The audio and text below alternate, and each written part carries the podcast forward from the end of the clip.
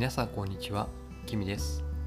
このポッドキャストは毎回僕が興味ある分野を学ぶ中で気づいたことをシェアしていくポッドキャスト番組です。事前に皆さんとシェアしたいテーマだけ決めて、あとはぶつけで話をしています。この番組はアンカーというアプリを使って収録、配信しています。今日のシェアしたいテーマは2回目の台湾旅行についてです。そう、2019年8月の、えー8月の10そうですね。8月の15日から18日まで3泊4日で2回目の台湾旅行に行ってきました。そう今回あの前回5月にあの5月に行ってで今回8月に2回目行くっていう形であの初めて同じ国に2回あの訪問しました。そう。なんかうん台湾に対する印象が僕の中で結構よく、うん、結構よくってですね。前回は台湾の友達とあのその滞在期間ずっと一緒に行動をしていたんですけどちょっと今回はその友達も予定があったりとかで、えー、1日とちょっとですかね。その1日ちょっと一緒に行動してで台中に今回行ってみました。で台中は、まあ、名前の通り台湾の中心あ中心？台湾台湾の真ん中にある都市ででそこまでは台北からあの新幹線に乗って1時間もかからないかからない距離です。でそれで 台中まで行ってで台中に行ってからは国立自然科学博物館とかあとは宮原眼科とかそうちょっと時間も限られて限られていたのでいろんな観光スポットを回るっていうことはできなかったんですけど有名なところとかちょっと自分が僕が興味あるところとかを中心に、えー台湾の友台湾人の友達と一緒に回回ってきました。で台中に対する印象っていうのが、あのーまず今回僕が自分自身で、あのー悠々カード、えー、と英語で言うと EG カードっていうのを、あのー自分で買いました。前回は台湾人の友達に、あの借りて旅行したんですけど今回は自分で購入してで台中の特徴的なところがあのーバス移動が基本的な移動手段になるんですけどあの EG カードがあれば多分全部ではなないと思うんですけどある程度の範囲だったらあの運賃かからないんですよね。そう。それが結構僕の中で衝撃的でで台湾人の友達にあの教えてもらった時にちょっとびちょっとびっくりしました。であのー僕が今回僕たちが今回行った場所がその台湾の 台中にある国立科学博物館っていうところと宮原眼科ですね。であとはちょっとちょっとした昼食にカフェで食事をしてっていう感じだったんですけどもそう。でも 道中の移動手段に使ったバスはあのバスの運賃は0円で0元でそう乗ることができました、うん、で今回そう一人一人での行動っていうのもやってみて、うん、なんか最初の頃に比べれば1回目に比べればあの台湾の変化とかあとは自分自身の変化も感じることができました、うん、まず台湾で言うとあの僕が5月に行った時にはあの台北にあるバスはあの IC カードを使って乗車できるんですけどその IC カードの使い方が3パターンあって乗るときにタッチする場合と降りるときにタッチする場合。でもう一つが乗るときと降りるときにタッチする場合っていう3パターンあってすごくあの紛らわしいっていうのとあの一回一回バスに乗るたびにそのバスに表示されている。あのこれは乗るときにタッチしてくださいねとかこれは降りるときにタッチしてくださいねとか。そうこれは乗るときと降りるとき降りるときにタッチしてくださいねとか。あのややこしくってあのしかもうーん、ま、日本人だと漢字読めるといえば読めるんですけどでも瞬間的に出てきた文字をあの瞬間的に理解するっていうことはなかなか難しくって。だから前回は台湾人の友達にこれは乗る時にタッチするものだとか教わりながらうんバスに乗ったんですけど今は台台北に関しては、うん、乗る時と降りる時に IC カードをタッチするっていう風にルールが統一化されたみたいで、うん、そういうところがすごく乗りやすかった。移動の手段として移動しやすかったです、うん、で、えー、そうですね。あとは言葉ですね。そう。まだまだ僕の中国語っていうのはひどくって 多分勉強したって言っても、うん、基本的にはシェイシェイとかあとは我是日本人そうこれが僕は日本人ですよっていうあの言葉なんですけどこのぐらいしか言えないんですよね。でも台湾の人とかそのお店特にお店ですねに行くとあの明らかに僕の挙動とかを 見てたと思うんですけどあこの人は日本人だとかなんかそういうのがわかるみたいで、うん、だからまあなんとなく言葉が喋れないなりになんとかはなりました。でも、うん、やっぱり言葉っていうのはその国に行ってコミュニケーションの手段であるので英語だろうが日本語だろうがもちろん中国語だろうがコミュニケーションが取れるっていうのは、うん、とっても強い武器になるなって武器でもあるし素晴らしい道具でもあるなって思います。そう。なんか英語とかだと This one please とかってこれください That one please あれくださいみたいなことを言えるんですけど中国は中国語になるとそれすらもまだわからなかったんですけど今回の旅でちょっと覚えました。そうチンツガって言うとなんか please this one あ this one please っていう意味にこれくださいっていう意味になるらしくってそう。そういうのを覚えてでそれを自分で実際お店に行って実践したりとか。この実践っていうのが あの例えば日本語であ日本で日本語を使って買い物するとかカフェで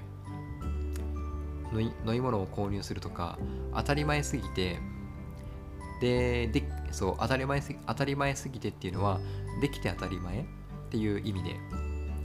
でもこれがこういう当たり前のことが海外に行くと当たり前じゃないんですよね。だからそう物を買うとか何か移動するとかその当たり前じゃないことを他の言語を使ってそれができるようになるっていうのは、うん、僕が思う海外に行く意味意味の一つでもあります。些細なことかもしれないけど当たり前のことができるそれが海外でっていうのは僕の中ですごく大事で面白いなと思うし、うん、それがあるから海外旅行っていうのを継続したいなっていうふうに思うくらい、うん、とても魅力を感じる行動です。そう。でちょっと今回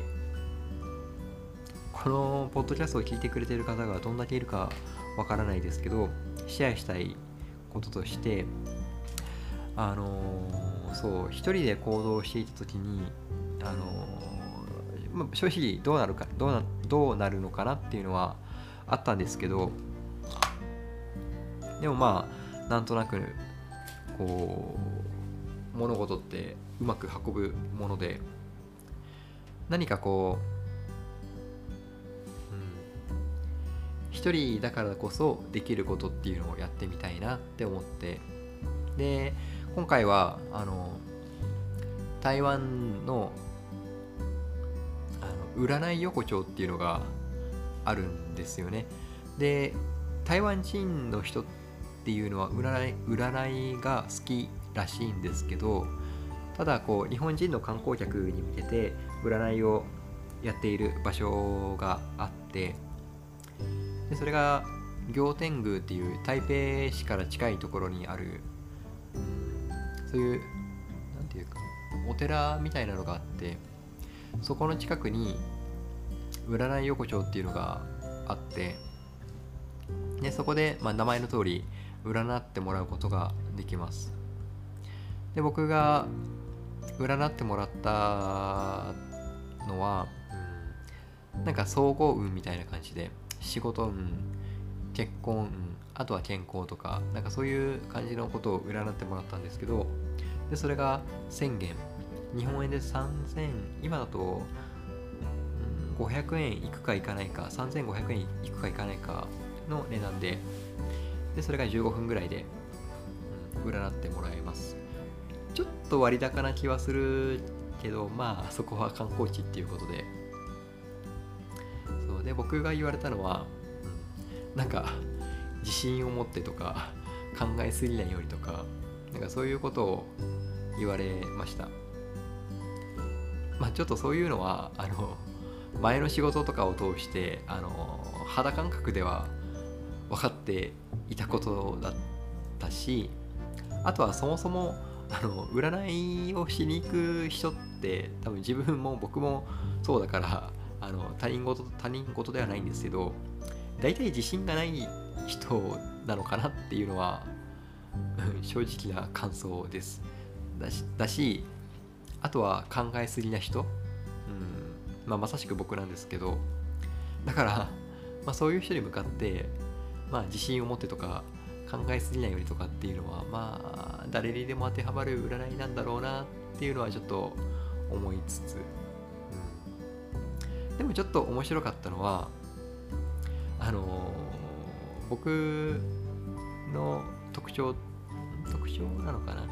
健康面で胃腸が悪いでしょうとかあと親御さんが親御さんは自営業やっていたでしょうとかなんかちょいちょい当たるところもあってうん。だからは占いとして当たるも八景当たらぬも八景っていう感じでうまく自分の中で落とし込んでうまく活用できると占いはやっぱり面白いものなのかなって思います。であともう一つそうシェアしたいこととしてその占いが終わった後せっかく行天宮っていうそう町に来たので街をこうブラブラ歩いていてちょっと休憩にカフェに寄りたいなと思ってカフェに寄ろうとしたんですけどちょうどそのカフェ人がいっぱい入っててでそれに乗っかって入ろうと思ったらお店の人に止められてであれ？と思ってそしたらお店の人が英語を話せる人で英語で話をしたんですけどなんかその日は土曜日だったんですけどその日は貸し切りで、あの、入ることが一般客は入ることができないんだ。ごめんねっていうふうに言われて。で、まあ、僕としてはもう単純にそこまで深いことは考えず、うん、ああそうなんだって思って退散しようとしたんですけどなんかこうそのお店の方がいろいろ動き出してであのー、豆乳？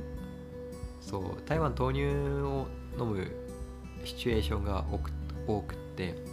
でそこのカフェでもそのカフェのおじさんもその豆乳を僕に振る舞ってくれてその後なんか話の流れで豆腐ってあのー、豆乳豆豆乳の豆って書いてでファっていうのは花なんですけどそう豆の花っていう料理台湾のあの文化的な料理トラディショナルフードっていう風に言ってたんですけどそれをあの振る舞ってくれてで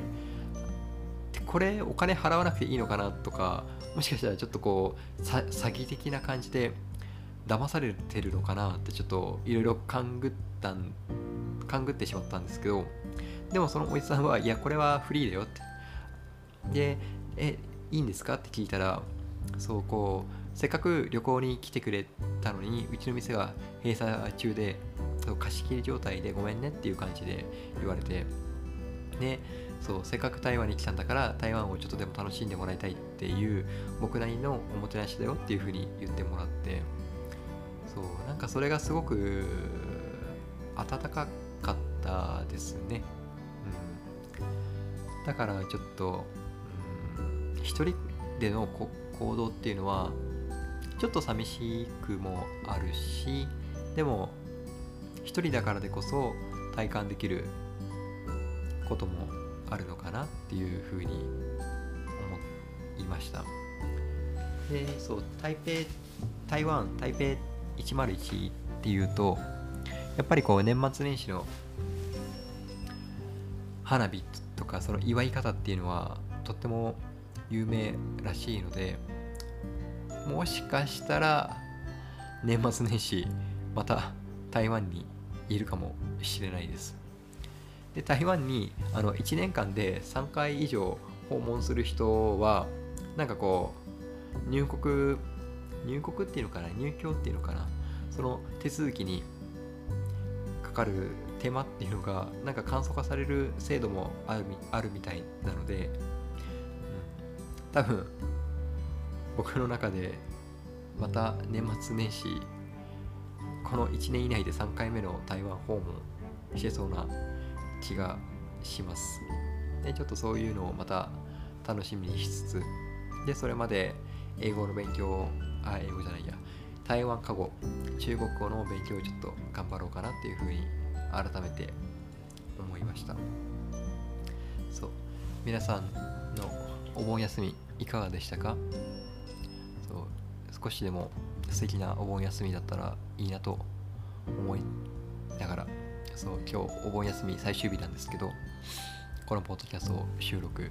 しています。はい。それでは本日のポッドキャストは以上となります。あなたにとって今日がいい一日になりますように。バイバイ。